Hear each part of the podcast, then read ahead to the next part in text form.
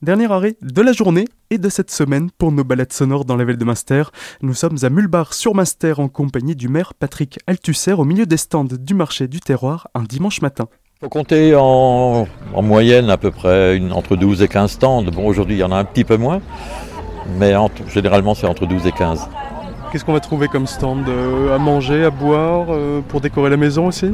Ah, Un peu de tout, un peu de tout. Comme vous dites, à manger, il y a à boire, il y a des fromages locaux, à base de fromage de lait de vache, à base de lait de chèvre.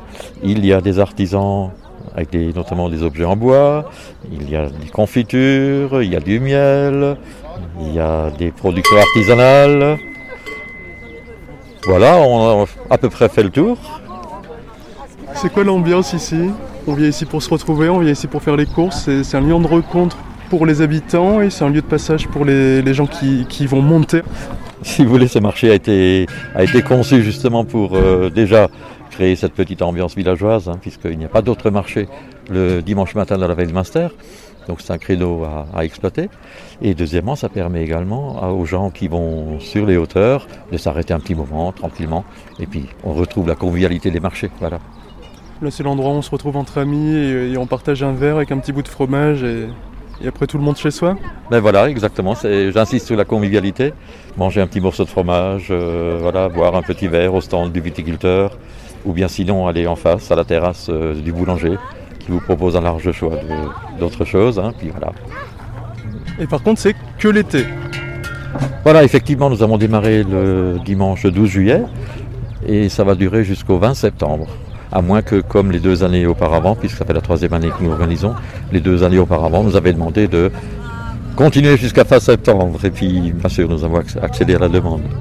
Par contre, là, ce qu'on va trouver ici, ça va être que des stands de locaux, quoi, alsaciens, à part peut-être le, viticulteur qui vient de Wettolsheim, c'est lui qui est, le plus éloigné d'ici?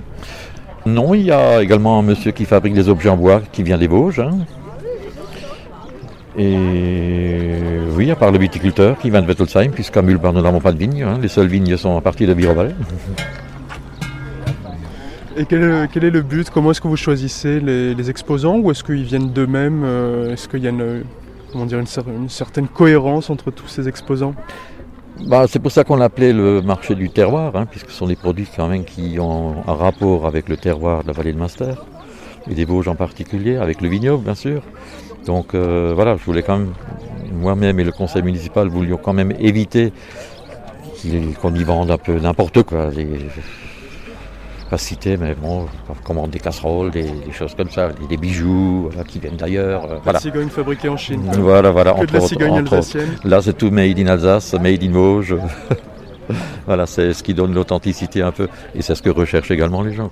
Et voilà, c'est fini pour nos balades sonores dans la vallée de Munster. Retrouvez toutes les rencontres en son et en images, ainsi que celles dans la vallée de la Bruche et autour de Célesta sur azur-fm.com dans la rubrique podcast. Très bel après-midi à l'écoute d'Azur FM et bonne balade.